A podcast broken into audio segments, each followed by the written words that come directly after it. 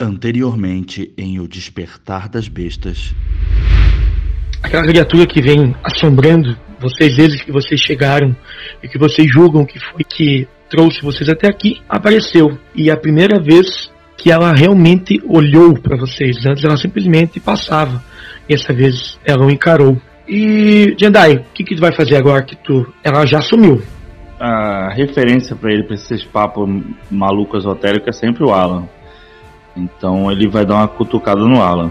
Lembrando que tá quase na hora de vocês acordar para levantar acampamento e vocês partir. O sol tá quase, quase partindo, já tá quase saindo. Como tá no quase, eu vou chamar o, o Alan primeiro, vou dar uma cutucada nele. Alan, Alan, Alan. Ah, oi, oi, oi. Fala, Paty. Eu falo sem, sem me levantar, assim, ainda deitado, tipo.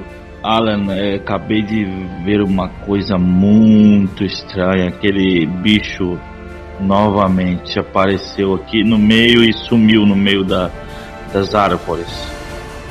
Aquele bicho. Qual bicho exatamente, Jandai? Aquele, aquele bicho da estátua, Alan. Não brinca essas coisas, não. Não fala isso, não. Sério, é sério, eu vi entre árvores e, e depois sumiu como, como se fosse uma bruma.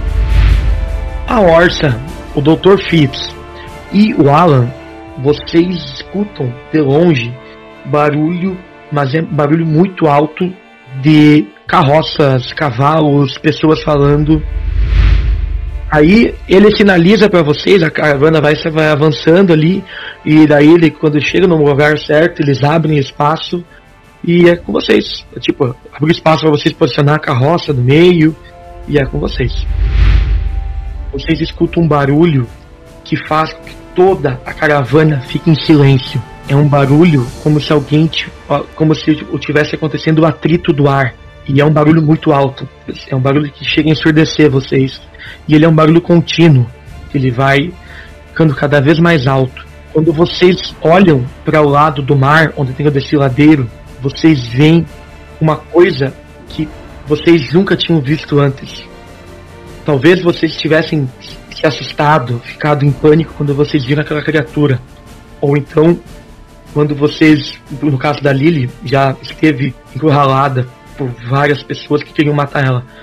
Mas isso é uma coisa que assusta muito mais. E não é de uma forma insana. Mas vocês veem a, como se vocês não tivessem escapatória. Vocês veem na frente de vocês batendo suas asas gigantes e vermelhas uma criatura com, com escamas vermelhas. É um dragão vermelho.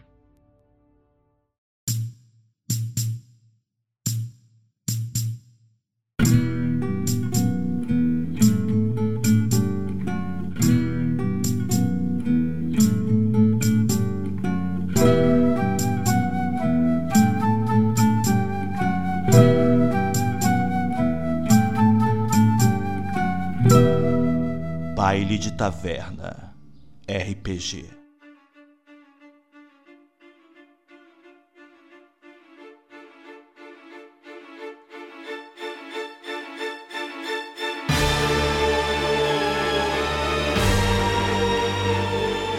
Insanidades, desafios, inimigos e perigos. Tudo está reunido aqui, na campanha O Despertar das Bestas.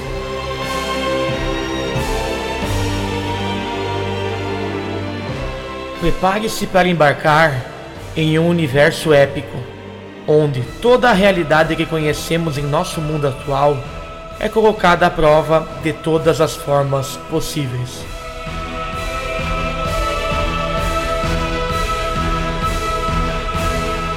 Uma aventura criada para o sistema Dungeons and Dragons quinta edição.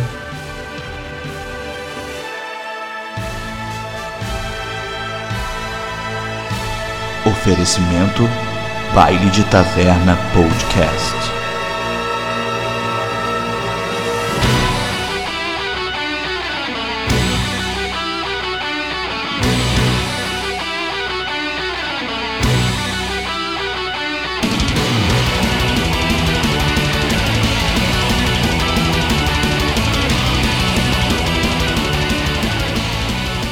Bem-vindos, bailantes! Eu sou o Mamute De Luca e eu tentei tancar a baforada de fogo de um dragão.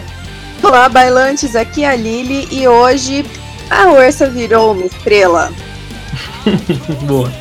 Massa que a galera não vai saber se ela morreu, tá ligado? virou, virou estrelinha, manja. Ainda mais depois de falar que tentou tancar a baforada de um dragão. Então, Não, fenomenal, fenomenal.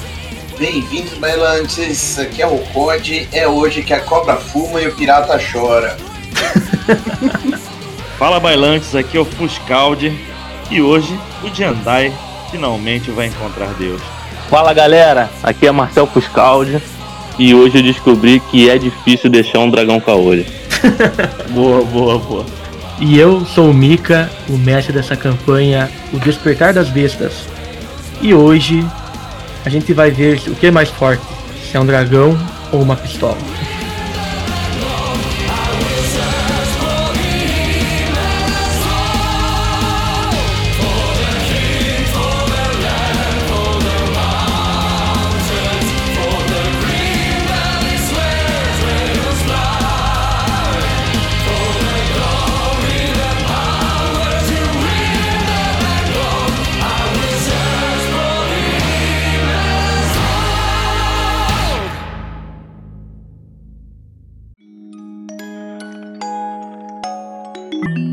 Para uma melhor experiência de áudio, utilize fones de ouvido.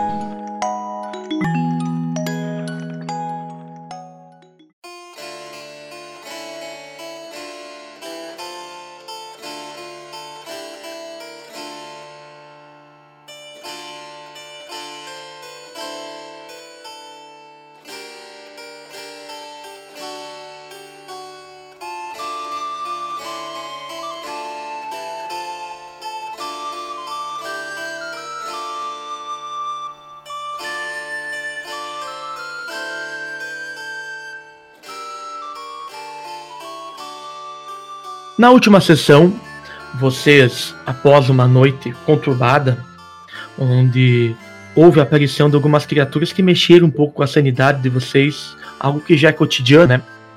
Vocês encontraram na- ali na, na, na estrada principal uma carroça pegando fogo e à mercê do tempo. E em um resgate rápido vocês conseguiram controlar os bois e resgatar também senhor que estava ali desmaiado e descobriram que ele era de uma vila próxima ali que tinha sido atacada por cultistas.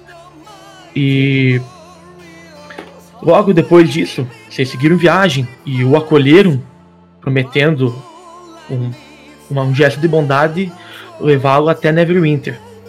Logo após alguns dias de viagem, chegando próximo a Mirabar, vocês se depararam com uma frota, com uma caravana de mercadores. E vocês logo tiveram ideia de se juntar a eles. A questão da proteção, da segurança.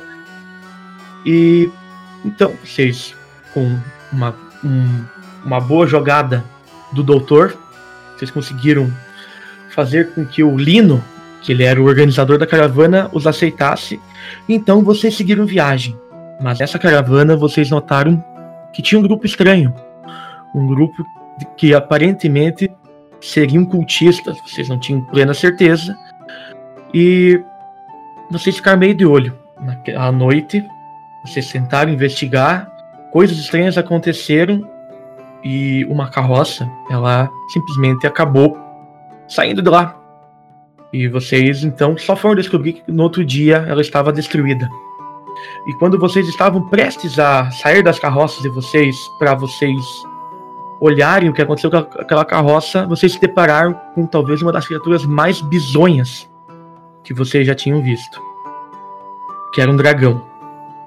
Enquanto isso, o John Lúcio, ele, em um ato heróico também, lembrando dos seus tempos de policial, resolveu ajudar a jovem Jolin, uma mulher que tinha sido atacada por cultistas, coincidentemente. E ele se prontificou a levá-la até a vila de Dunnit. E eu vou começar com o John Lúcio.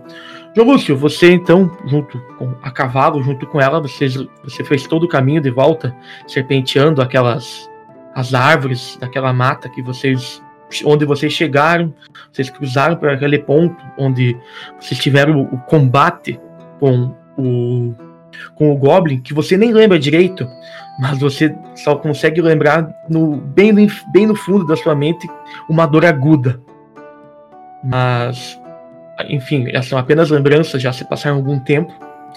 Então você chega na vila, você é prontamente acolhido pelos seguranças, pelo Domen, principalmente, que estava lá, como sempre, com uma, uma caneca de bebida. E a, a dona Alice também veio ao encontro de vocês. Então você deixou a Jolin e você teve nesse tempo, quando você estava saindo, você escutou gritos, gritos de como se fossem de ataques. E para sua infelicidade, estava tendo um ataque da Amazonas naquele exato momento. E você já via as tropas total, indo na direção das Amazonas e você no seu instinto de policial e sabendo da sua obrigação e por saber também que você iria a cavalo, você teria mais velocidade do que eles de carroça, os seus companheiros. Você foi em combate às Amazonas. Vocês tiveram o combate ali, vocês conseguiram vencer as Amazonas. E quando você se deu por conta, depois de que você organizou toda a vila, você ajudou em tudo que era necessário, você viu que era tarde para você sair. Então você decidiu sair na manhã seguinte. Passou a noite, você descansou e na manhã seguinte você partiu a cavalo. Você viajou por alguns dias a cavalo. Você acredita que você estava próximo ao grupo. E quando você passou por um lugar que tinha há pouco tempo, aparentemente, tinha resquícios de um acampamento ali, como se alguém estivesse acampando ali. E era um grupo grande. E a, a partir dali você continuou seguindo o caminho quando você começa a subir uma pequena elevação, e à sua direita você vê um penhasco. Esse penhasco ele vai, ele vai costeando o mar da espada, e você vê uma elevação. E à sua esquerda, você vê que essa elevação também vai acompanhando, só que não é um penhasco, mas é uma descida bem íngreme. Mas quase no topo desse, desse penhasco, dessa elevação, você vê uma caravana de carroças. Você não entende direito, mas você julga que foi essa caravana que estava acampada ali. E mais à frente, uma coisa assustadora, uma coisa que talvez você nunca tinha imaginado na sua, na sua, na sua mente, nem em seus sonhos. Mas você já tinha ouvido falar, você viu imagens, você viu gravuras. Era um dragão, e um dos dragões mais perigosos que havia, o um dragão vermelho. João Lúcio, o que tu vai fazer? Caralho, velho. que merda. Cara, o dragão vermelho é praticamente a Starway to Heaven dos dragões, entendeu? É um clássico. é. Logo de cara. Pegar logo ele. tá, mas aí o dragão. O dragão tá atacando a galera? O que que eu tô vendo assim? O que você vê é que as, uh, tem algumas pessoas da caravana, eles estão saindo das carroças e aparentemente tem alguma carroça destruída na frente deles. E enquanto eles estão desembarcando, o dragão ele começa a subir da direita da caravana, batendo as asas, um barulho ensurdecedor. E ele aparentemente ele ainda está se levantando, está se posicionando na altura da, da, caravana. Você pode ver que a metade do corpo dele fica para baixo ainda do penhasco e o, ele está praticamente o, a cabeça dele um pouquinho acima do nível das carroças. Tá, esse esse da esse dragão ele ele tá no meu caminho, eu tenho que passar por ele para chegar ao meu destino, né? Não tem não tem jeito. Você sabe que você pode ir pela mata, mas o caminho é muito fechado. Você teria que abandonar seu cavalo e a princípio ele é mais seria um, você ele é mais demorado do que se você esperasse o dragão, por exemplo, ali acontecer, se você se escondesse ou se você tentasse passar. Você tem várias opções. Ele feriu alguém já, o dragão? Ainda não, ele não fez. Você viu ele, ele bater asas e levantar do penhasco. Sim. E ele tá, por enquanto, só observando. Cara, cara eu vou. Eu vou. Minha arma tá na mochila, não tá? Sim, você tem a sua arma na sua mochila. Ou onde você quiser ter ela. Goldri. Cara, eu vou sacar minha arma e vou. Vou me aproximar. Beleza, você ainda vai. Você tá um pouquinho longe, então vai demorar um pouquinho tá um pouco longe? Tá um pouquinho longe. 150 metros. Tá, eu vou sacar minha arma e vou me aproximar o máximo que eu conseguir sem. Porque ele bate asa, ele tá batendo asa, né? E, e isso, o vento é muito forte, né? Eu vou tentar me aproximar o máximo. É. O máximo que eu puder que, que o vento não, não me jogue longe, né? Beleza. Vocês, a caravana aí, vocês percebem que o dragão, ele, ele tá olhando diretamente para vocês. E ele tá, ele tá batendo asas e ele tá encarando vocês. Eu quero que todos façam um teste de percepção. Todos menos o, o personagem do Marcel, que ele não tá ali na, na, na ação. Ah, merda. Dia ruim emperrar o dado. 11. Tirei 17. Tirei 19. Eu tirei 5. Todos vocês, no caso, vocês talvez seja por um instinto, talvez seja por medo. Quando aquela criatura começa a encarar vocês, vocês não conseguem desviar o olhar. Começa a tremer. Você sente o coração de vocês na boca, na garganta, um frio na barriga. E mesmo com essa situação, o doutor e o Jendai, vocês conseguem perceber que os olhos daquela criatura, aquela criatura imensa, eles não são normais. Vocês não conseguem ver a íris do olho daquelas criaturas. Mas é totalmente branco. Todos vocês, por algum instinto, olharam nos olhos daquela criatura. Alguns de vocês simplesmente olharam, mas não conseguiram perceber coisas que outros perceberam. Mas o Jendai, o Doutor e o Alan, vocês percebem que aquela criatura, ela não tá normal. O Alan, ele não conseguiu perceber os olhos, mas ele viu que essa criatura ela não tá com o mesmo instinto de um dragão normal. Ela perdeu, parece que ela perdeu o seu orgulho, a sua velocidade. Ela está ali apenas observando vocês, pelo menos por enquanto. Já a Orsa, quando você olha nos fundos dos olhos daquele dragão, aquela criatura imensa, você se vê em outro lugar.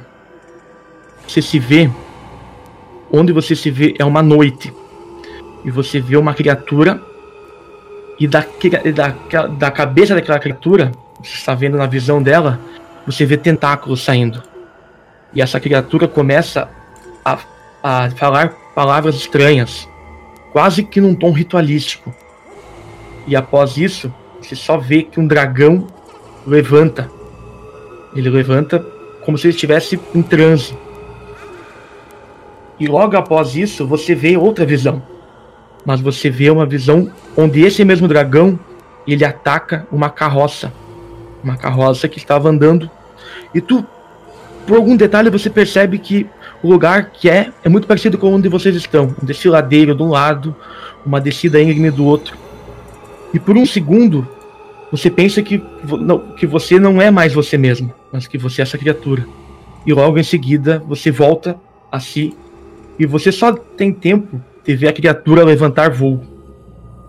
Todos estão rolando iniciativa.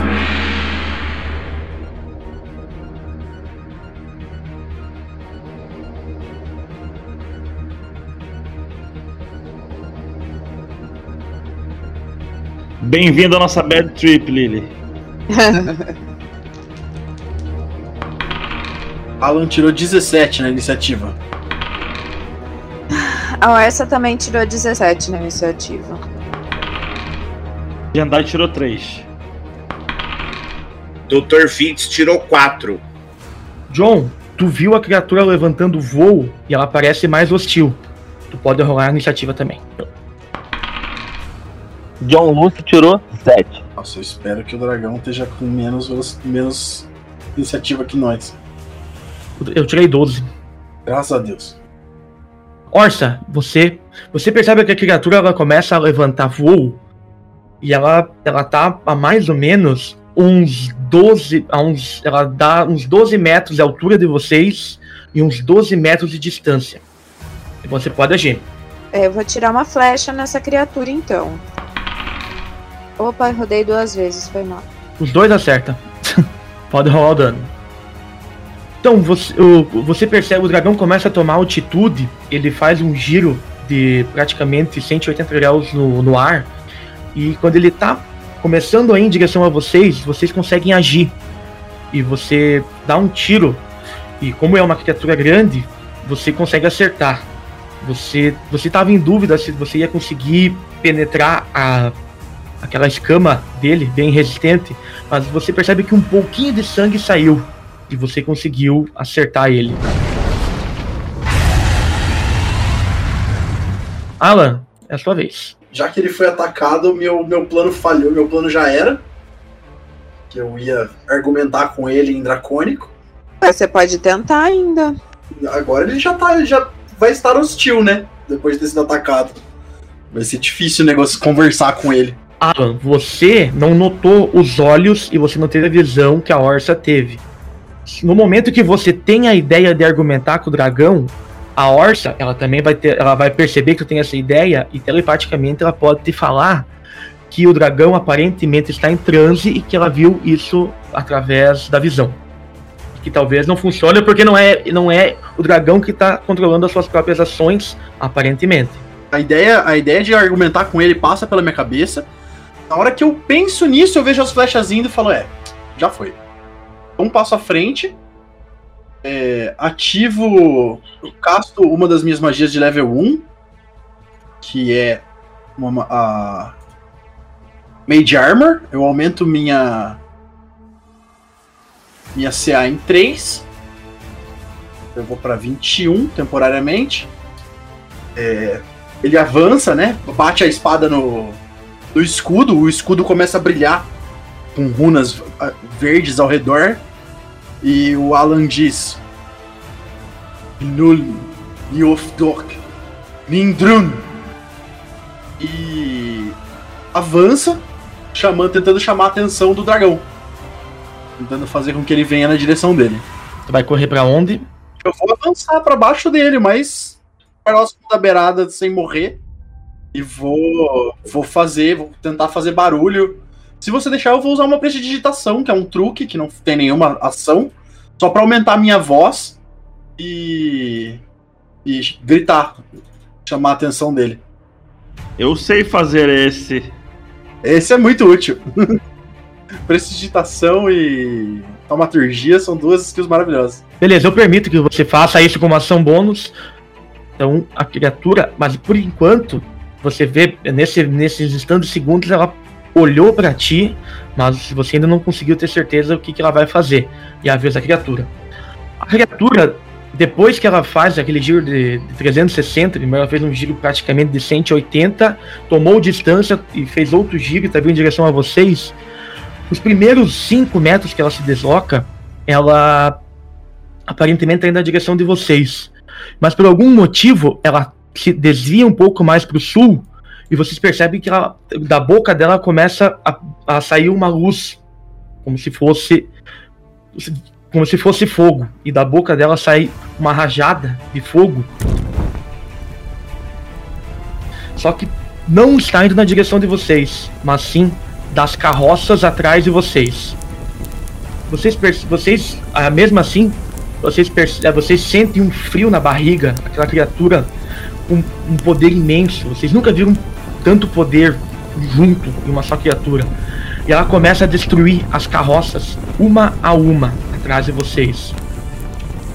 Uma a uma. Você percebe que da carroça dos cultistas, eles saem correndo e eles eles começam a pular para o aquela inclinação que tem a, a, a oeste de vocês, a leste no caso, a esquerda de vocês.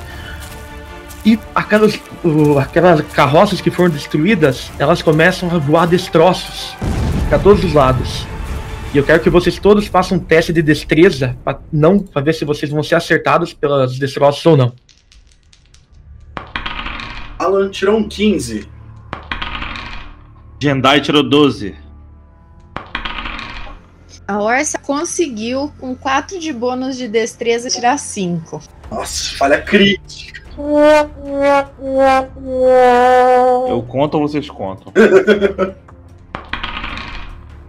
Então, John Lúcio tirou 17. vocês ah, viram aquela criatura dar um quase que quase que descendo verticalmente em direção a vocês, deu uma leve inclinada para a esquerda e então ela soltou aquela baforada de, de fogo em direção às carroças.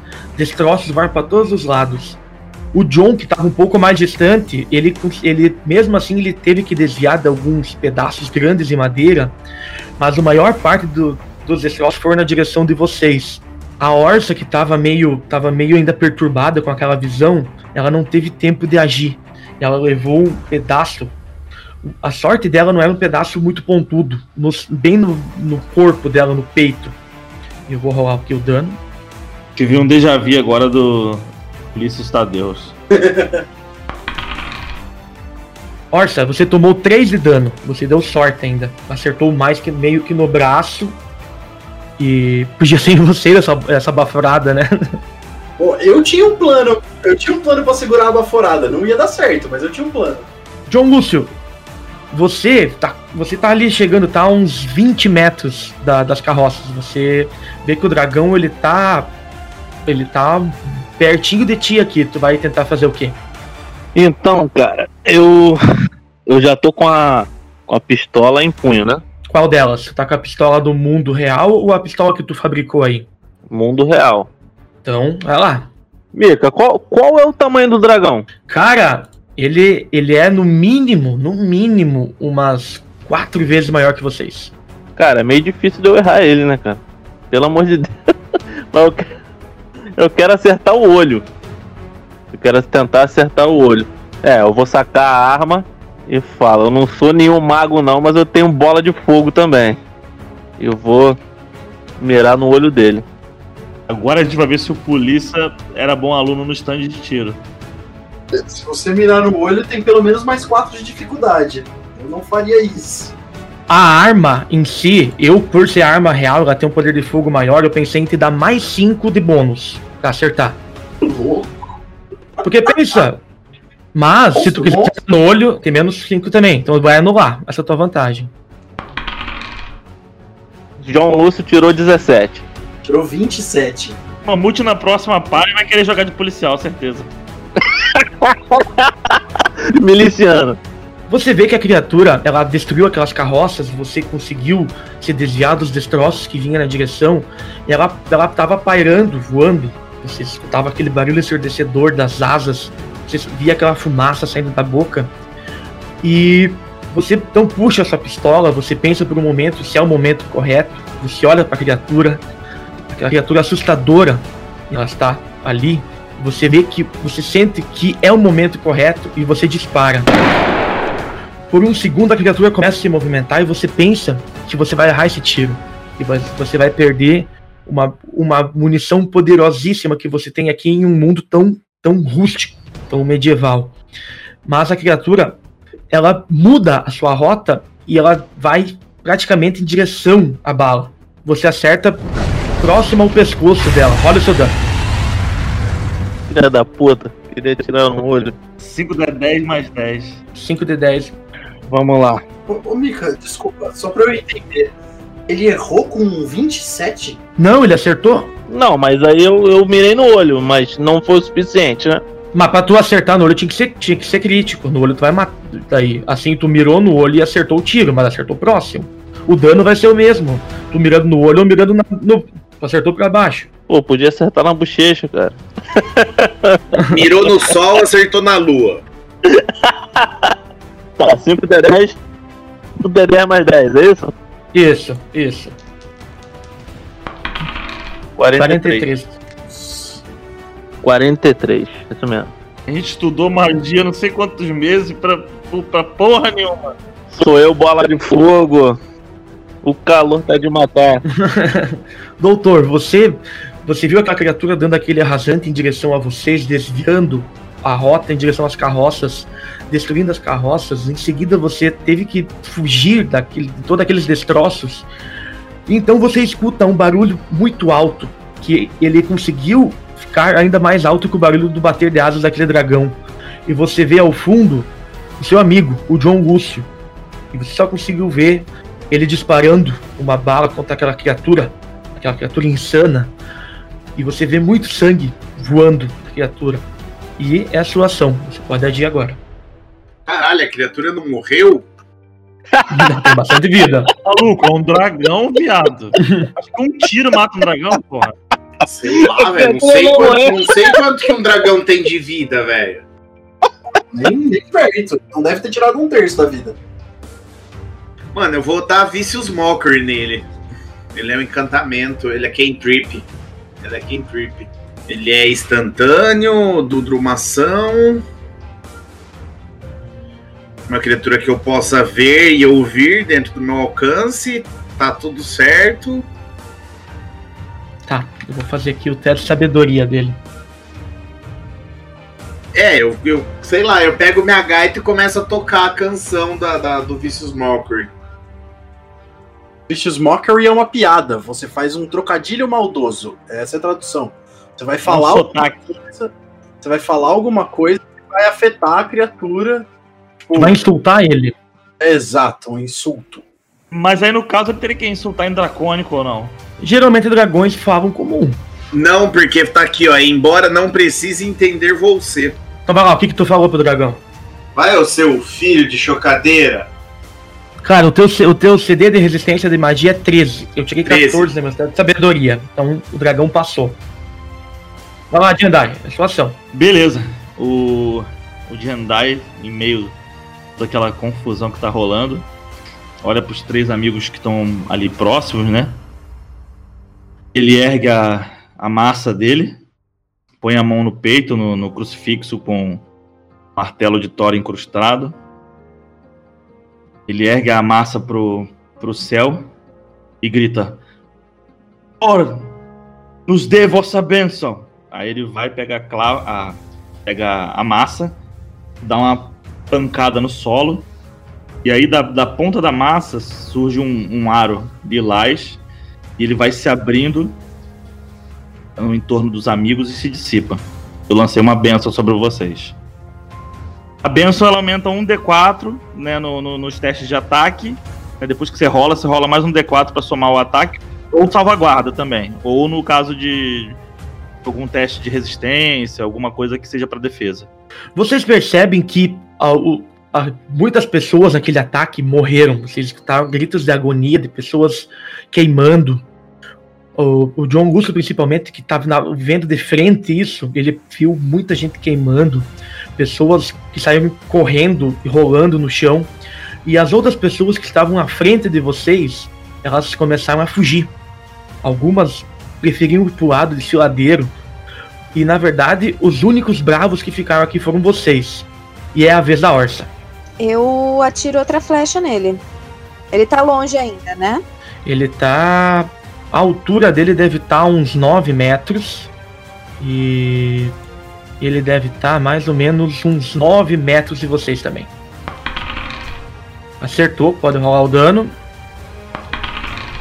E eu vou dar 3 de dano. Puta merda. Você, logo você, você vê que a criatura começou a ficar um pouco ferida. Você tentou acertar naquele mesmo lugar que teve o ferimento, porque você sabe que o que a escama de um dragão ela é bem resistente, mas você acaba acertando um pouco pro lado.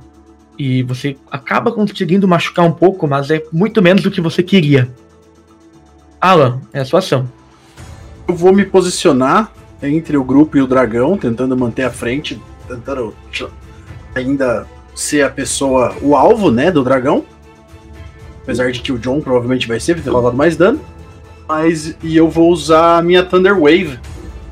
Quando você decide fazer a sua ação, você percebe.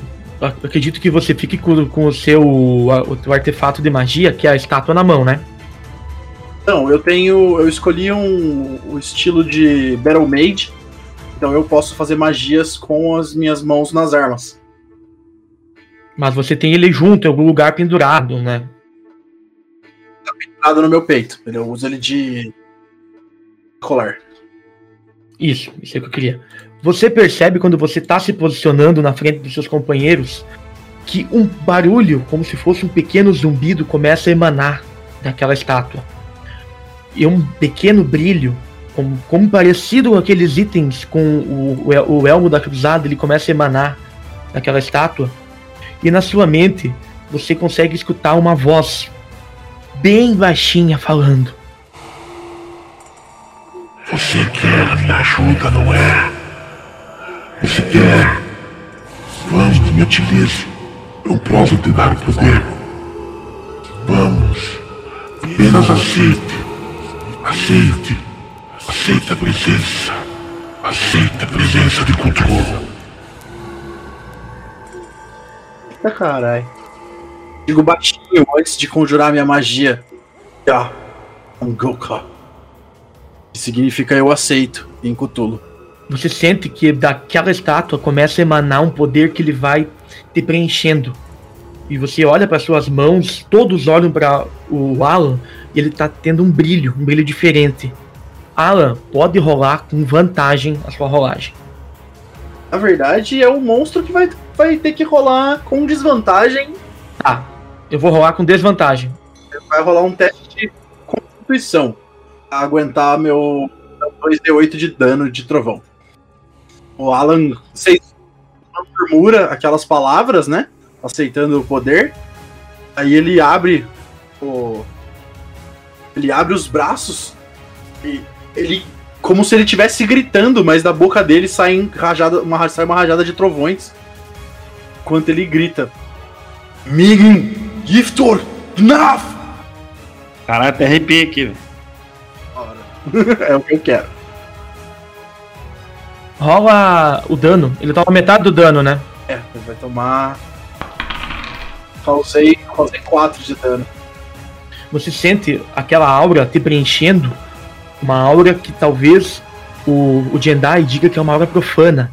Mas você sente um poder muito majestoso. Um poder que tu nunca sentiu antes. Mesmo quando você conseguiu conjurar magias, coisas que você nunca imaginou. Pelo menos não magias mundanas, magias que você fa- fazia no seu mundo real, mas magias que você viam que elas eram voláteis, que você conseguia ver o resultado na sua frente. Mas quando você lançou essa sua magia, você lançou esse poder, você viu uma criatura que talvez tenha tamanho poder ou mais. Aquela aquela onda, aquela onda de poder, ela vai em direção à criatura, a criatura nem tem tempo de desviar, mas ela meio que consegue se proteger com as asas. Você não nem deu tempo de ver porque foi uma coisa muito rápida e um- uma, uma- deu uma luz muito forte. E aí você vê que a criatura não tomou o dano que você imaginava. Mas nesse momento, uma dor aguda começa a bater na sua mente. Faça um teste de sanidade. Alan tirou um 14 na sanidade. Você percebe que a criatura ela tá tentando entrar na sua mente de novo. Aquela mesma criatura que te deu poder. Mas você percebe que essa a criatura ela não quer essa vez te ajudar. Ela quer te prejudicar. Como se ela tivesse querendo consumir o pouco de sanidade que você ainda tem. Mas você consegue ser mais forte. A sua força de vontade impede que ela consiga o que ela quer. E nesse momento, todos façam teste de percepção. Pra reparar que o Alan tá ficando doido.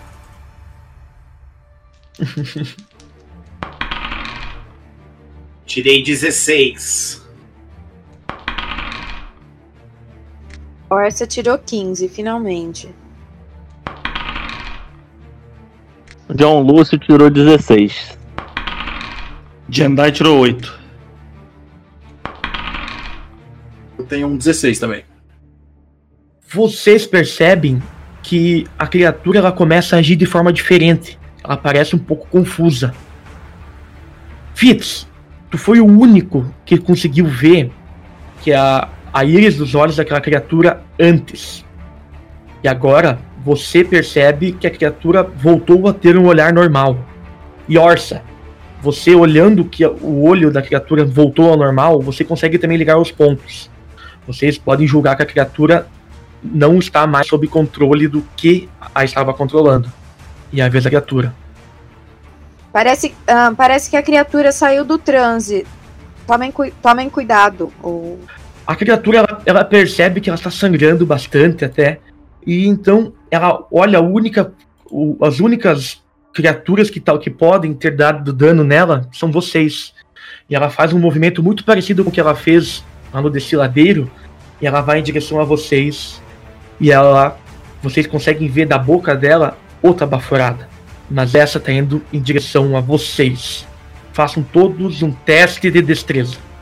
Calma lá, calma lá. Eu tô na frente do grupo, certo? Sim. Vou ativar uma reaction, ok? Manda lá. Vou usar Absorb Elements. Eu tô dando pra mim é, resistência a fogo e eu ganho um D6 de dano a mais no meu próximo turno. Eu vou, eu vou me posicionar na frente da galera. Eu não vou fazer o teste de destreza. Não vou, eu não vou tentar a destreza, eu vou tomar a baforada, mas dando espaço para que meus amigos se escondam atrás de mim ou fujam.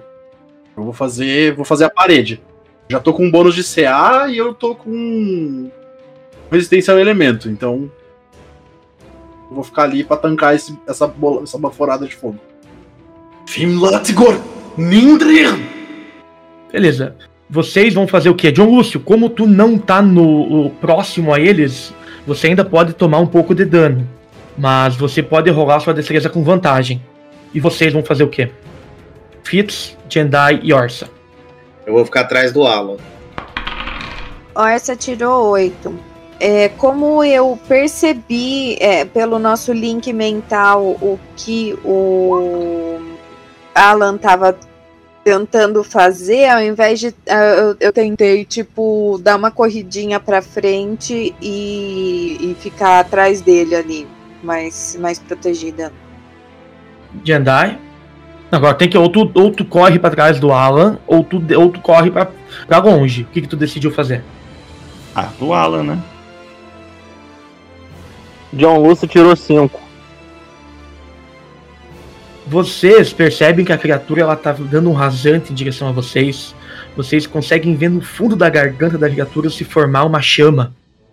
O Alan ele se posiciona à frente, vocês escutam ele recitando palavras. Vocês não entendem, mas vocês parece que percebem que ele vai fazer um escudo. Vocês confiam nele e vão para trás dele. Vocês veem aquela chama saindo da boca da criatura. É uma chama muito forte, é uma chama muito grande. E quando ela está indo em direção a vocês, ela está próxima a vocês, ela está quase tocando vocês. Vocês percebem que algo bloqueia. E não é o Alan. Alan, você também percebe que algo bloqueia. Vocês percebem um vulto na frente, na frente de vocês. Ele tem uma luz dourada. Em meio a esse vulto, vocês conseguem reconhecer um rosto. Jendai, você, quando você estava no mundo real, você sempre teve fé no seu Deus. Você sempre acreditou no seu Deus. Mas ele nunca se mostrou palpável. Ele nunca se mostrou em carne e osso, ou nem mesmo em um vulto. Mas aqui você sente que o seu, o seu símbolo religioso, seu símbolo de Thor, ele começa a brilhar. Ele começa a brilhar muito. E você tem certeza que, quem, que isso aqui é um milagre. Mas não é um milagre do seu Deus do mundo real. É um milagre do Deus Thor. Ele olha para vocês sorrindo. Aquela magia, aquela, aquela chama da criatura começa a se esvair. E vocês começam a apagar. Vocês simplesmente desmaiam. E vocês não veem mais nada. Mas vocês desmaiam sem sentir dor alguma. Como se fosse um desmaio que está os reconfortando. E vocês apenas desmaiam.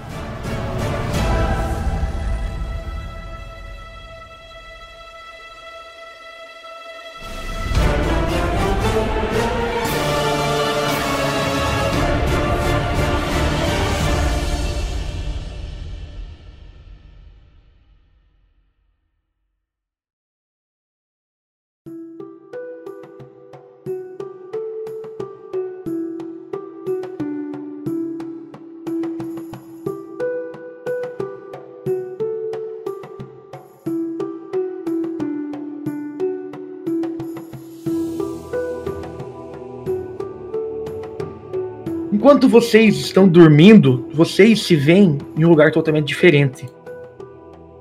E vocês veem que ali vocês não conseguem falar, vocês não conseguem se mover, mas vocês só sentem um conforto. E vocês olham para o lado, tem aquele mesmo senhor, o Vincent. Mas que vocês, que o Jendai pode jurar que é o Deus Thor. Ele está olhando por vocês, está sorrindo. Logo após isso, outra vez vocês ficam apagados, tudo se escurece, vocês não lembram de mais nada. Então vocês acabam acordando em um lugar que vocês não estavam antes. Vocês simplesmente acordaram ali. Vocês estão próximos a uma estrada embaixo de uma árvore. Vocês estão todos curados, se vocês tiveram algum arranhão. As suas coisas estão aí, mas vocês estão sem a carroça de vocês e estão sem os bois de vocês. Ah, só, só situa a gente, bicho. A gente acordou num lugar diferente e tal, né? Uhum. É, totalmente bem dispostos, sem machucados e tal. Vocês estão novos em folha. Ah, a gente tá em a gente tá no chão, tá na gama, tá em cama, está num cômodo, tá num pasto, sei lá como é que é. Debaixo, debaixo de uma árvore, ele disse. Debaixo de uma árvore, sentados delicadamente, vocês não estão largados. Tipo, vocês estão deitados, mas estão confortáveis pela situação. Tá. Eu olho ao redor e vejo se confiro se todos os meus amigos estão ali comigo. Todos estão e vocês não veem o Vicent.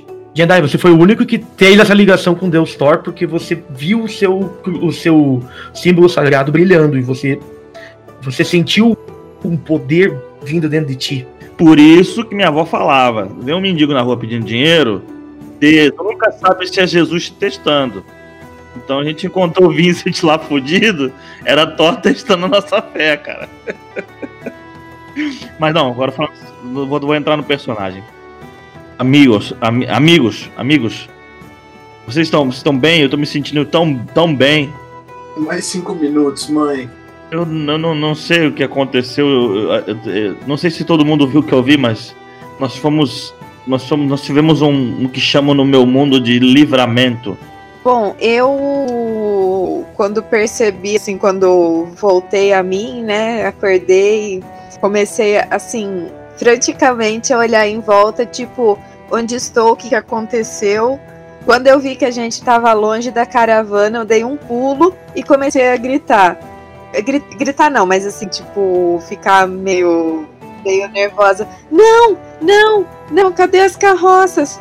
Cadê? Eu precisava dos itens dos cultistas. Eu virei pro pro Jendai que tava acordado. Eu comecei a chacoalhar ele assim. Eu acho que tinha outro daqueles itens que o Lúcio queria dentro daquela carroça. Cadê a carroça?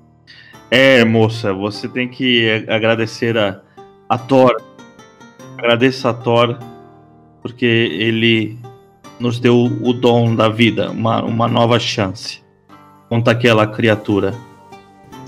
Não, mas mas mas a carroça. Eu sentei assim no chão meio tipo e agora? Você devia estar morta agora. Você tem que agradecer a Thor. Aquela carroça já foi destruída lá na, na- é, pelo dragão. Acho que aquele item provavelmente virou fumaça pelo dragão. Eu só não aguento mais aparecer só com as minhas coisas no meio do nada, sem ter nada. Acho que parece um déjà vu isso aqui. Pela segunda vez neste mundo, estamos sentados numa grama só com as nossas coisas. É, você tem que agradecer, Fitz. Agradecer por estar vivo. Alguém sabe para onde devemos ir? Eu não sei para onde devemos ir, mas acredito que Waterdeep. mas só não sei qual é a direção. Não sei a direção. Mestre, eu sei onde a gente tá. Hum, faça um teste de percepção, depois eu digo. O Jendai só, o Jendai só tirou 23 só. O- Alan tá tentando dormir de novo, assim. Ele virou pro lado e tá tipo, não, eu não vou acordar agora, mano. Eu tirei cinco. Cara, eu. Eu juro que eu não sou preconceituoso com religião, mas eu vou ter que fazer uma piada com o Jandai. Eu cheguei pro Jandai e perguntei: Cara, esse Thor que você tanto fala, é aquele do Vingadores ou é outro Thor? Esse Thor é o mesmo do Vingadores, só que na versão real desse mundo aqui. Ele não é de Asgard, é daqui, desse mundo. Na verdade, ele é de Asgard também, mas. Eu ainda não sei. Eu comecei a estudar agora. É, não, eu tô só, tô só registrando. Cara, é, nunca vi um mundo pra ter tanta loucura igual esse. Sabe o que eu acho maneiro? A pessoa que vai contar uma piada já ri antes de contar a piada. Maneirão isso aí.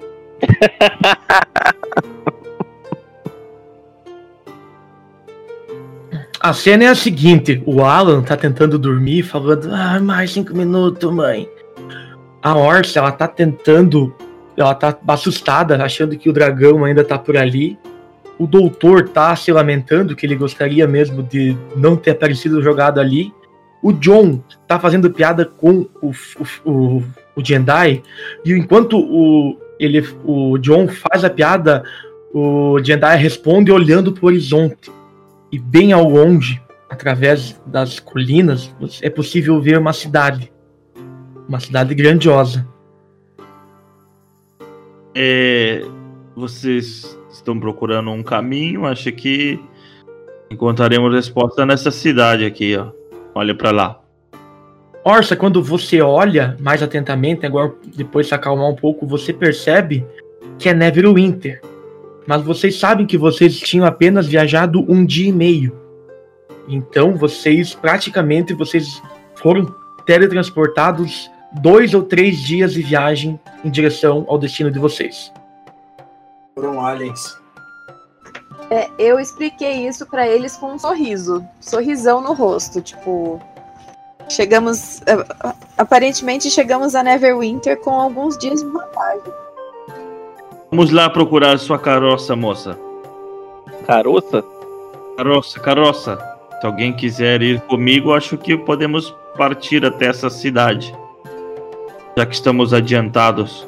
Vocês sabem, a Orsa sabe, ela comentou com vocês quando o John Lucy estava indo levar a Jolene até Dummit, que existe uma ótima taberna ali, chamada Taberna da Maçã Envenenada.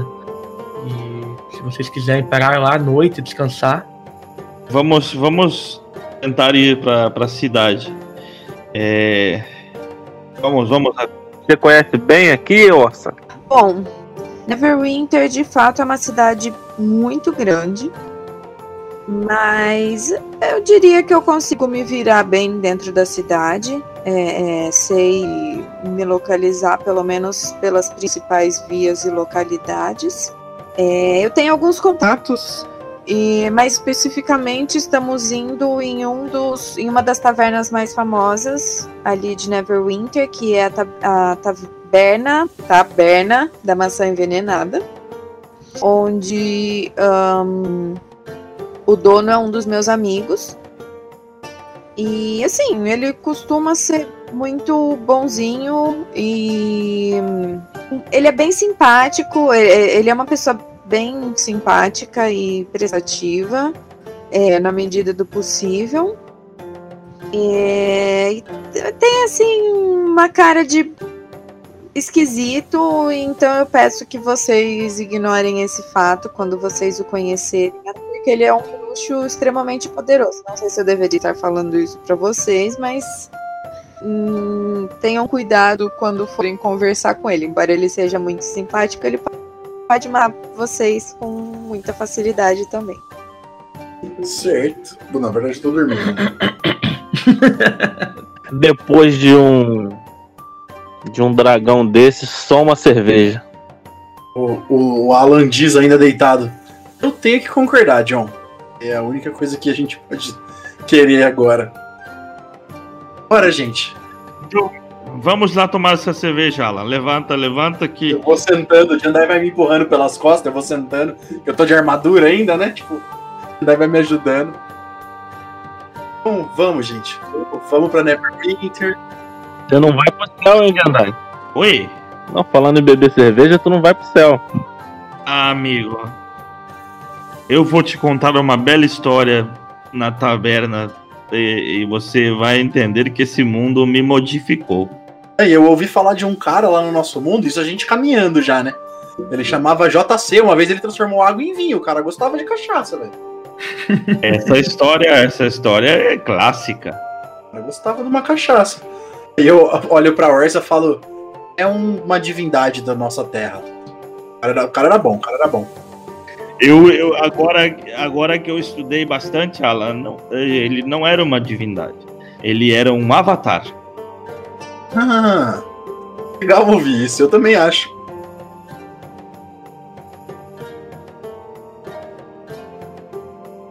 Vocês vão caminhando, vocês levam no mínimo umas duas horas para chegar até a entrada da cidade. E vocês chegando na cidade, vocês veem que a cidade ela é opulenta. Ela é muito maior do que Dummit. Vocês não têm nem ideia do quão maior que é. Vocês veem várias ruas, várias construções, muitas pessoas caminhando, mercadores, há também algumas pessoas, algumas crianças de várias raças aí correndo para lá e para cá.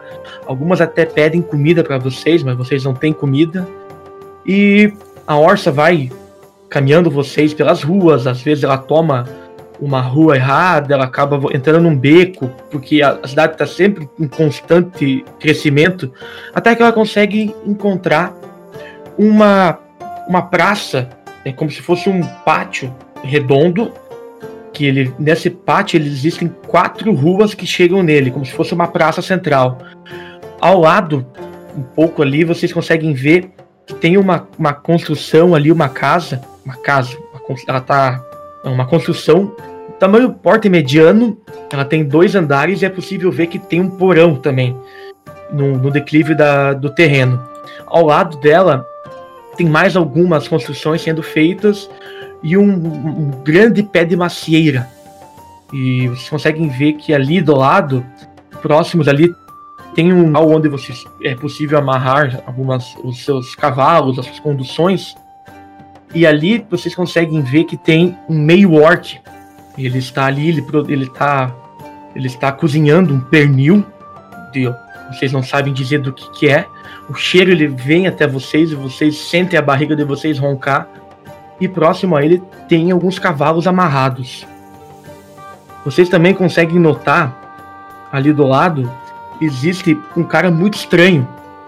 Ele tá sentado ali próximo ao à macieira, ele tá fumando um cachimbo. Na entrada da, da taverna existe um cara com um chapéu preto. Vocês podem julgar pelo aquele chapéu, pelas vestimentas de couro, que ele é um pirata. E ele tá ali na frente como se ele estivesse controlando a entrada e a saída das pessoas. O que, que vocês vão fazer? Eu dou boa tarde. É tarde já, né? Então eu dou boa tarde pro pro pirata que tava ali controlando a entrada, pro meio orc e entro na taverna. Boa tarde, moça. Como você está? Eu vou seguir a elfa, ela conhece os caras. Quando vocês vão entrar, o pirata diz: Só espera só um pouquinho. Ô Nunes, vem cá um pouquinho. Vocês veem lá, vindo lá dentro um bárbaro. Ele, ele vem, anda com um machado nas costas. Ele vem em direção a vocês. E você, você consegue reconhecer ele, Orsa. Esse é o Usli Nunes. Ele é um bárbaro que fica responsável pela segurança. Quando ele te vê, ele abre um largo sorriso e diz: Orsa, minha querida, como você está? E aí, os Nunes, faz tempo que não nos vemos. Dando uma passadinha pro Neverwinter? Entrem, entrem. Quem são seus amigos? Ah, esses daqui são. E eu vou apontar, obviamente, na ordem que eu for falando: Alan, Jendai, John e Dr. E eles são viajantes, ah, passaram um tempo lá em Dummit treinando comigo e com o Lúcio, e agora estamos ah, a caminho de Waterdeep. Entendo, entendo, mas passem a noite aqui pelo menos. Sim, sim, pode deixar, muito obrigada. E a família, como está? Aí, tipo, posso começar a puxar um papo furado assim, aí você pode continuar descrevendo a cena aí. Ele olha assim: a família sempre bem protegida. Eu ando sempre com a minha avó junto comigo. Aí tu vê ele batendo no machado dele. A minha avó sempre está comigo. Aí você vê que logo mais na frente você vê um Ralphin, ele tá meio que arrumando as mesas ali e você reconhece ele, ele é o Rebone. Ele é o cozinheiro ali da, da taberna. tava, eu tava perto quando ele falou sobre o machado. Sim, todos juntos. Eu comento com ele. Eu, eu tive um bom amigo que chamava Cis, ele adorava o machado dele também. Ah, e ele era saquear tão bom quanto a minha avó? Talvez, talvez. Ele era ótimo com palavras também, inclusive. Eu só prefiro outro tipo de conversa. Mas entrem, entrem. Ele grita: Fern! Visita! E ele volta pra, pra porta. Quando vocês entram, vocês veem que ali já é, ainda é meio cedo. Ainda é, deve ser que seriam no, no horário mundano, umas 9 horas da manhã. Você vê ali que tem um Ralph, um Halfling, ele tá ali arrumando as, as mesas, limpando. E você, ele, a, a Orsa conhece ele, ele é o Rebone, ele é o cozinheiro aqui do, da taberna. Ele tava de costas a hora que a gente entrou ou ele viu a gente entrando? Ele não viu, ele tá trabalhando ainda. Ele, vocês conseguem escutar ele cantando uma musiquinha, murmurando uma musiquinha ali bem baixinho. É, pessoal, peguem uma mesa pra gente, eu vou lá pedir a comida. Ok. E aí eu saio andando em direção ao, ao, ao, ao bar, lá, a entrada da cozinha, né? E aí, Rebone, como está? Oi, tudo bem? Orsa, agora que eu te reconheci, quanto tempo! Ele vem correndo, ele tenta te dar um abraço, ele pula. E quando ele. Só que ele pula muito cedo, ele acaba agarrando a tua cintura, assim. Ele não conseguiu pular onde ele queria. E tu meio que balança, ele se balança junto. Que saudade que eu estava de você! Você vai ficar para comer, não é? Sim, inclusive vim aqui para isso. Qual que é o especial de hoje? Ah, você pode escolher o que quiser para comer. Você sempre é bem-vindo bem aqui. Fern! Fern! A Orsa tá aqui! Vem correndo pra cá! Off-top que tô me sentindo uma celebridade, sim. Eu nem sei muito bem como reagir ali no meio. Eu ia comentar eu isso com os caras na mesa, tipo, ó, oh, ela é famosa aqui. Eu pego o, o Rebone assim por debaixo dos bracinhos, né? Tiro ele de mim e coloco ele em cima do balcão. Quer pegar a orça, pô. Tudo safado. Bom, eu vou querer então cinco porções bem generosas do que o Udsley está assando lá na frente e um barril de cerveja. Tá bom, eu vou, eu vou chamar o seu Ferno. Só um minutinho. E ele vai correndo para dentro da, da cozinha. Tá, e eu volto lá pra mesa com o pessoal. O que vocês veem na taverna é uma taberna, tipo, maior que a taberna lá do bar do gringo, né? E vocês conseguem ver num cantinho ali, tem um palco. Em cima desse palco tem uma caixa. Vocês não conseguem ver o que tem dentro da caixa. E do lado tem alguns instrumentos musicais. Tem várias mesas quadradas. Vocês até acham estranho essa arquitetura, mas vocês nem dão muita bola.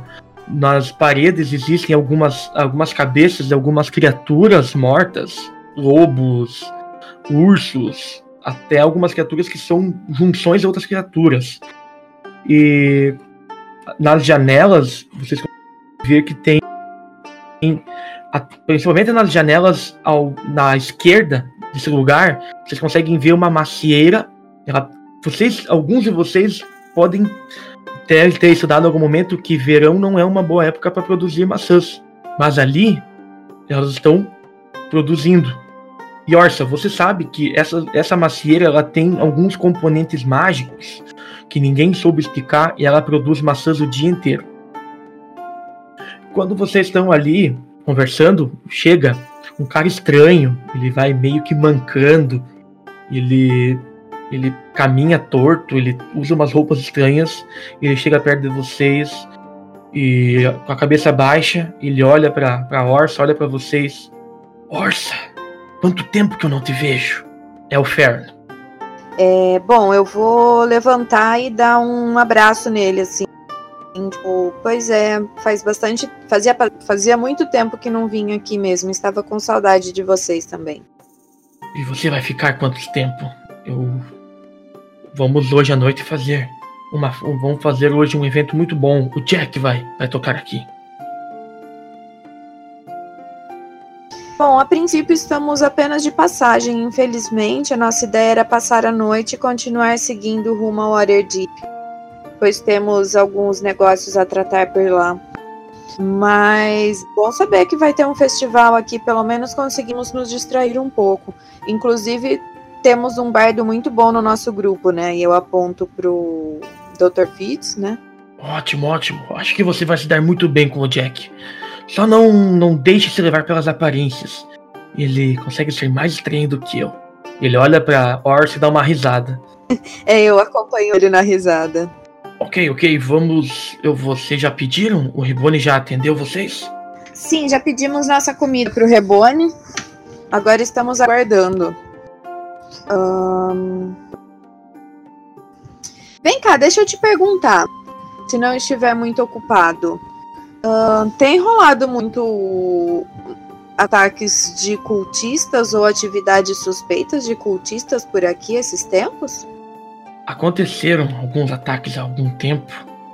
E parece que os números deles estão aumentando. Eu não sei dizer. Mas eles. Quem os está comandando, pelo jeito, é muito poderoso. Tivemos um, a- um- um ataque a uma das guildas aqui. Você deve conhecer os Harpers, não é? Eles foram atacados por um dragão azul. Pô, Foi a maior confusão. A sorte que a minha, que a minha taberna fica longe da sede dos Harpers. Bom, eu abaixo assim perto dele ponho a mão na boca, sabe? Tipo, pra ninguém é, ouvir nem, nem ler meus lábios enquanto eu tô falando. Bom, nós fomos atacados por um dragão vermelho a caminho daqui também. Inclusive achamos muito suspeito, pois o dragão parecia enfeitiçado, hipnotizado, sabe? Não, não foi algo assim realmente muito estranho. E teve envolvimento. Exatamente. Exatamente isso. Os Harpers, eles possuem uma das, uma das, das máscaras do dragão. E é exatamente a máscara do dragão azul. Eles deveriam ter o poder de controlar os dragões. Mas, simplesmente o dragão não respondia às ordens. E depois de um tempo o dragão simplesmente voltou a si e foi embora. Eu acredito que ele também estivesse sendo hipnotizado. O Jandai, ele ainda tá muito introspectivo pensando nessa experiência que ele teve. Então ele tá ali meio que nem prestando atenção, ele tá perdido nos pensamentos dele. É, na verdade, meu personagem não tem carisma, então eu não vou fazer esse role. Olha lá, gente. Interpretar meu. Na verdade, o Alan tá de cabeça baixa, o grimório dele é aberto. Ele tá fazendo algumas anotações. Ele faz meio que um diário do, do- experiência dele nesse mundo.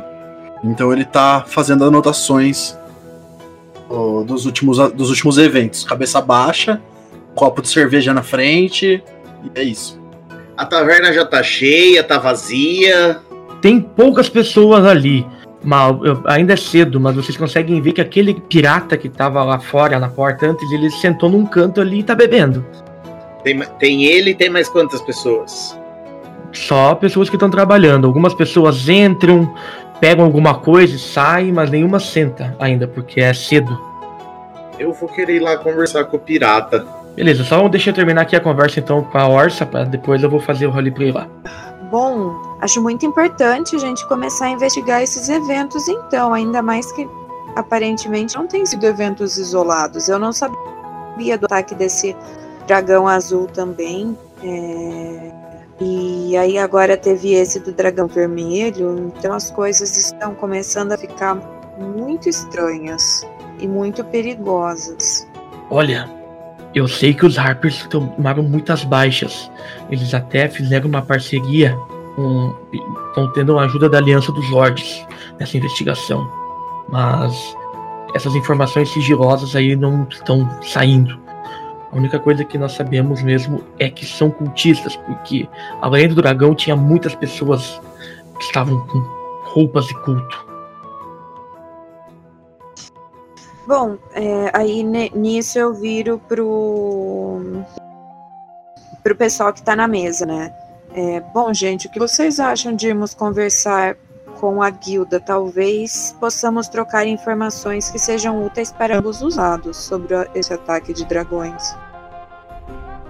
O, o Alan levanta a cabeça do, do livro e fala: a guilda, eu, eu acho que eu ouvi vocês falando os Harpers, é isso? Eles também foram atacados, né? Com certeza, eu acho que faz sentido a gente ir conversar com eles. Mas amanhã eu acho que seria a melhor opção. Bom, nós não temos nada para fazer hoje até, até a noite durante o festival, então eu particularmente não vejo problema em ir lá logo após o almoço. É, realmente, não é uma má ideia. Talvez conhecer Neverwinter um pouquinho não, não parece parece ruim. Gente, o que vocês acham? A ideia da Orsa parece boa. Eu já tive dragão demais por um dia. Acho que irei esperar aqui. Mas tá ficando perigoso essa aventura. Tá ficando perigosa, hein? Até quando a gente. Não sei até quando vão durar as balas do, da pistola. Sinceramente, eu acho que você tem que guardar isso ao máximo, John. Elas são realmente poderosas. Nós sobrevivemos graças à intervenção de Thor. Não se esqueçam. É verdade. Eu invoquei a benção dele. Amigos, é, vocês acreditam que com os Harpers vocês não vão conseguir nada. Eles estão estão em muitas, muitas complicações. Eles estão reconstruindo a sede deles. Mas o líder da Aliança dos Lords que está fazendo a investigação, o senhor Neverember, ele geralmente vem almoçar aqui. Quem sabe vocês possam conversar com ele aqui mesmo. Então faremos isso. Parece uma ótima ideia. Pode ser. Eu vou acabar de tomar, tomar minha cerveja. Meu, meu senhor é, Fjorn, se eu não estou enganado. Isso. É, eu fiquei curioso. De onde eu venho existe uma lenda sobre uma maçã envenenada. Essa casa tem algo, algo a ver? Tem alguma relação com essa história? Tu vê que ele, ele, ele vai até o balcão, pega um cesto cheio de maçãs, ele bota em cima da mesa e diz: Não, é apenas uma, uma lenda. Mas veja só, ele pega, dá uma mordida na, na maçã e vocês percebem que ele engole mesmo. Elas não têm nada de errado. Elas, a gente até deixa aqui elas como, como, como se fosse uma um, um brinde a quem vem aqui. Eles dizem que é envenenada porque elas têm algum, elas têm um sabor diferente, mas não é um sabor ruim. Eu estendo a mão e pego uma. Prove, prove, veja só o que, que você acha. Eu vou, eu, eu vou comer, eu vou comer. Quando você come, você sente que ela é mais doce do que qualquer maçã que você já provou. Nossa, isso é realmente muito bom. Eu não sou nem tão fã de maçã e isso tá incrível. Isso ajuda a tirar o bafo de cerveja. Sim, ele, limpa a placa. ele, limpa, ele, limpa a placa bacteriana. Tem alguma cachaça dessa maçã? Temos, temos cidra. Temos também algum como se fosse uma. Nós temos uma. como se fosse uma amizade com algumas abelhas aqui. É como se. Não como se elas se falassem, né? Mas. Elas, elas podem ficar alocadas na nossa macieira e elas permitem que a gente pegue o mel. A gente, a gente faz cidra com as nossas maçãs e com o mel das abelhas. Dizem, não quero, quero ser, não querendo achar, me achar muito, mas é uma das, das melhores cidras aqui de Fire. Incrível, nós com certeza queremos uma garrafa. Então, eu vou deixar aqui uma como brinde. Ribone, Ribone. Gostaria de provar. Gostaria. Fi- Fiorne não está exagerando. A cidra deles realmente é sensacional. Eu gosto bastante. Ribone, traga uma garrafa da cidra. Bom, Fiorne, e esse festival que vai ter hoje, sobre o que, que é? Não é exatamente um festival. Sempre um, um ou duas vezes por mês a gente gosta de fazer um evento para atrair pessoas aqui. Aí a gente, geralmente quando a gente tem uma safra nova de cidra saindo. E hoje vai ser exatamente hoje. Vocês costumam fazer um baile por aqui, é isso? É, um baile de taberna. Muito bom, muito bom. Eu acho que o diálogo pode acabar aí e partir pro. Conversando com o. com o pirata lá. Eu chego lá com meu copo de cidra, né, que eu peguei. Com licença, senhor, posso me sentar? É óbvio, vejo que você bebe. Você é dos meus. Sente-se. Ele faz uma reverência tirando o chapéu e logo depois ele coloca de novo. Tá. Cara, eu quero rolar já um de persuasão, só pra. Persuasão é, é- é- é- O que, que eu rolo pra, tipo, pra ele achar que eu sou confiável, assim, sabe? Pra. É, persuasão. Ele tá, ele tá fazendo com que a pessoa que- confie no que ele tá dizendo. Ele tá persuadindo ela. Se fosse Deception, ele estaria enganando. Não, depende de como ele quer fazer isso. Se ele tá querendo ser carismático ou ele quer. De, de- de- tudo depende. Dois são testes de carisma, na verdade. É, eu vou. É, o meu carisma e meu persuasão é a mesma coisa. Eu vou jogar um carisma puro. Ô, Argo, gente, a gente tá na mesa de Vampire, não, hein? Não se esqueça.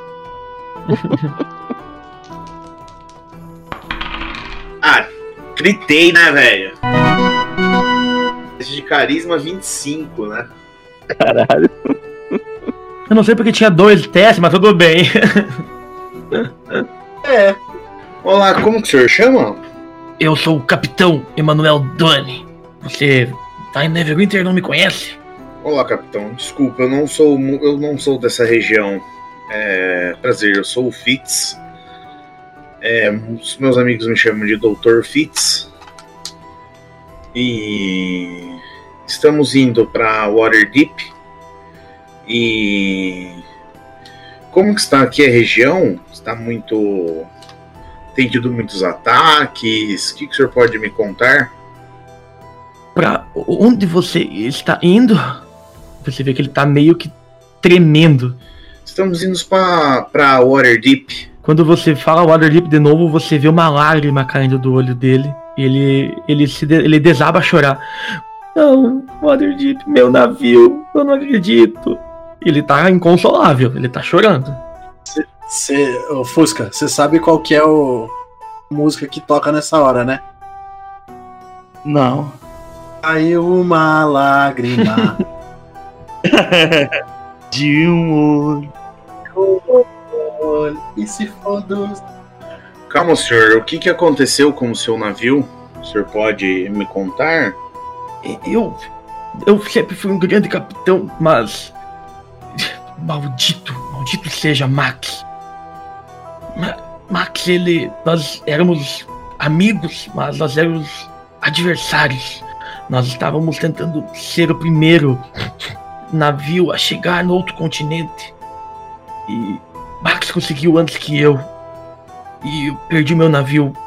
E eu fui tolo, eu achei que podia sair na primavera. E uma tempestade muito forte me pegou. E eu fiquei à deriva em uma pequena ilha. E Max me salvou. E desde então eu não tenho mais o meu navio e. Ele volta a chorar de novo, assim. Ele desaba a chorar. Não quero usar metagame, mas a gente precisa de um. A gente precisa de alguém pra pilotar um navio, hein? Só dizendo. São coisas que acontecem. Cara, mas a gente vai com o Max, não vou falar pro cara, falar então. a gente vai, vai, vai ser o concorrente? Leva junto. Leva junto. Cara, é chance de você reatar uma antiga amizade. Olha aí, que benfeitoria. Entendi. Mas, e, mas o senhor tem contato com o Max ainda? Ele te salvou, você não, não deveria ser grato a ele? É óbvio que eu sou grato, ele me salvou. Mas aquele maldito chegou antes que eu. Eu perdi a aposta. Oh, que droga. Mas há muito tempo eu não vejo ele. Eu me instalei aqui em Neverwinter. Até eu acho que uma hora dessas eu vou ter que ir, ir lá conhecê-lo. Ir lá visitá-lo. Mas ele está sempre viajando. E o senhor não acha que é hora de ir visitá-lo, inclusive ir conhecer o novo continente? Não, eu não me atrevo mais até lá. É uma viagem muito perigosa. Eu sou um ótimo navegador, mas Max é melhor. Ele é o único que consegue ir até lá. E por que não ir com ele? Eu não sei se vou ter boas lembranças de lá. Mas você tem interesse em ir pra lá? Quem sabe fazer novas lembranças, senhor? Se você quiser, eu vou com vocês até o Waterdeep. E eu posso levá-los até Max. Eu sei onde encontrá-lo. Mas eu não vou querer ir até o novo continente. Eu estou bem aqui. Mas eu posso. Seria bom revê-lo. Você conhece o cantor de hoje à noite? Ah, o Jack? Óbvio que sim. Ele é um grande bardo.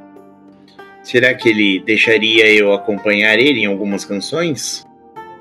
Eu acredito que sim. Senão você pode desmontá-lo. Como assim desmontá-lo? Ah, não vou estragar a surpresa, você verá de noite. Entendi. É, ok, então, senhor. Eu vou. E voltando aos ataques, é, muitos ataques, pelo jeito o senhor conhece muito bem aqui as regiões. Algumas histórias diferentes que o senhor consiga me contar? Ah, algumas, algumas vilas aqui da, dos arredores da cidade estão sendo atacadas. E houve um ataque de cultistas a, a uma das guildas aqui. Dizia que até um dragão tinha. É, Eu estava aqui, prefiro beber. Um bom pirata sempre está bebendo e sempre com seu chapéu. Entendi. Ok, senhor. Agradeço. Muito obrigado. E acho que vou aceitar a sua a sua oferta de nos levar até Waterdeep e nos levar até Max. Apesar de que eu ainda acho que você deveria ir com a gente conhecer o novo mundo.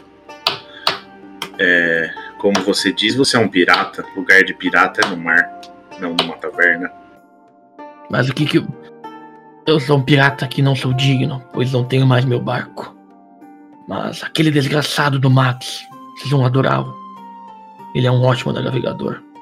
Agradeço, senhor, mas vamos ver se até lá eu consigo te convencer aí com a gente. É, Creio que o senhor queira ficar sozinho por um- mais alguns instantes. Quando tu fala isso, ele começa a chorar de novo. Deixarei você com suas lembranças. Ele abana assim, toma um gole de- da bebida dele e volta a chorar. Eu volto lá pra mesa, viro pro Fjorn e. É, meu querido Fjorn, por favor, mande mais uma bebida para o nosso amigo pirata e coloque na minha conta, por favor. Eu vi que ele estava chorando. Você não falou sobre navios, piratas ou Waterdeep, não é? Ah, acho que acabei tocando nesse assunto, mas consegui o que eu queria. Mande um, um copinho do que ele gosta de tomar por minha conta, por favor. Ele é um bom homem, só ainda está triste e não superou a perda do seu navio. Eu estou incentivando ele a voltar em suas viagens. Eu disse que até ajudava a pagar um navio novo, mas ele não quer. Ele acha que não é mais digno. Eu fiquei sabendo, ele me contou. Mas, pelo menos, consegui que ele nos levasse até Waterdeep e reencontrasse um velho amigo dele, o Max, a quem estamos procurando. Ele sabe onde o Max se encontra e consegue nos levar até ele. Ele já comentou sobre o Max. Ele. Eu não sei ainda se ele gosta dele ou não, mas ele vive o chamando de desgraçado. Mas diz que sente falta. É, ele é estranho, mas. Enfim. Pode deixar que eu vou levar a bebida dele. Ok, obrigado. Aí eu viro pro pessoal e falo: Bom, galera, já consegui alguém que tenha um contato com o Max pra nos encaminhar até lá. Amanhã partiremos com o pirata junto para ele nos entregar até o Max. O Alan levanta a cabeça, olha pra ele e fala: Você fez um pirata chorar, doutor? Ah, uma conversa ou outra acaba escapando algumas coisas que até piratas choram. Não sei se eu quero continuar conversando com você depois disso. Você vai me fazer chorar também. Beleza, vocês continuam ali, ali conversando, vocês bebem um pouco do, um pouco do barril de, de cerveja que, que a Orsa pediu. Eventualmente vem a comida de vocês acompanhada de uma cidra, vocês provam, ela é muito deliciosa. E vocês vão comendo devagar, vocês ainda é cedo. E na medida que, você, que o tempo vai passando, aquela taberna começa a encher. E vocês percebem que tem fila até para entrar. E chega um momento em que vocês conseguem ver aquele bárbaro, o Usli, ele começa abrir espaço. Com licença, com licença. Com licença. Ele precisa entrar, ele precisa entrar. Dagolt precisa entrar. E vocês veem que as- ele vai abrindo um corredor, as pessoas vão deixando, permitindo, e as pessoas olham assim, como se fossem com muito respeito. E lá vocês conseguem ver um homem. Ele, ele deve ter 1,90m de altura, ele é bem alto, com uma barba bem longa. Ele tem um cabelo comprido, usa uma, uma armadura aparentemente pesada. E ele é meio gordo. E quando vocês escutam alguém falar: Deixem, deixem passar, deixem Dagolt. Não se esqueçam que ele é o líder da Aliança dos Lords. E assim nós acabamos a sessão de hoje.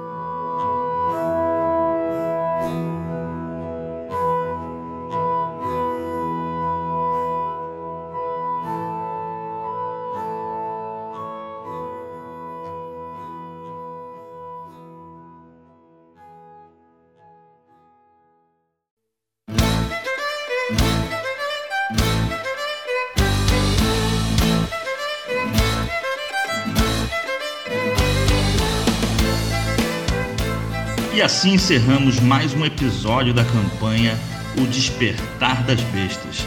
Fiquem atentos às nossas redes sociais, arroba Baile de Taverna, no Instagram, Facebook e Twitter. Segue o baile.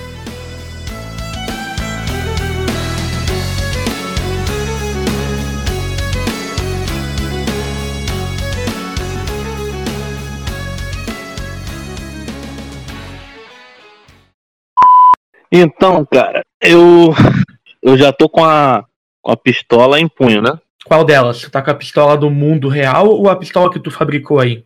Mundo real. Então, vai lá.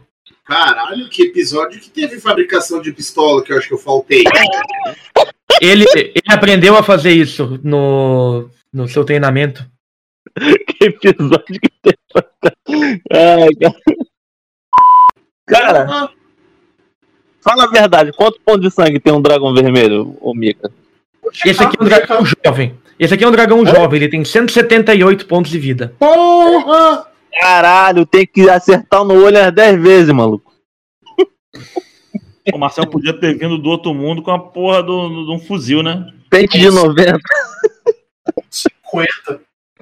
Caralho! Ah, eu, eu já fiz minha parte, agora é a parte de vocês. Mas é por isso que meu plano não era lutar, tá ligado? Tô considerando, ó, eu tô considerando seriamente a gente derrubar o Lúcio do poder lá e dominar a porra da cidade. 78 de vida, segundo o livro. Porra, eu sou policial, mas não sou miliciano, não, cara, pra tomar a favela do cara. Não, segue, segue a iniciativa aí, vamos ver o que acontece. A gente tá na merda já. Que que você Caralho, eu, eu, vou, eu vou pintar meus dentes com spray de prata e vou falar testemunha. Não, brincadeira. É, Eu. é, você tem que agradecer, Fitz, agradecer por estar vivo. E se alguém tiver um- uma, uma, uma pastilha no bolso, dê pro mestre. Tá foda aqui. Depois só cortar meus. Chama, chama o Lúcio pra refazer a quarta parede. Ainda bem que nesse mundo não tem. Não tem lacaio, maluco. Senão Sei lá, já ia cara. meter um C4 no peito dele e falar foda-se. Aí ele ia mandar o, ele ia mandar o lacaio dele com um cartaz com desenho de um, de um polvo. Ah, esses daqui são. E eu vou apontar, obviamente, na ordem que eu for falando: Alan, Jendai, John e Dr. Eles vieram comigo. Ah, porra. Eita. Mal. Eles vieram... Tá bem, Ali, velho. tá bem aí? Tá bem aí? Eu tava, tava, tava- tava guardando um negócio no armário, caiu outro, mas eu peguei antes de cair no chão. Tá tudo bem. Menos mal. Ainda é cedo, cedo, cedo. Edição e revisão por Vini Fuscaldi.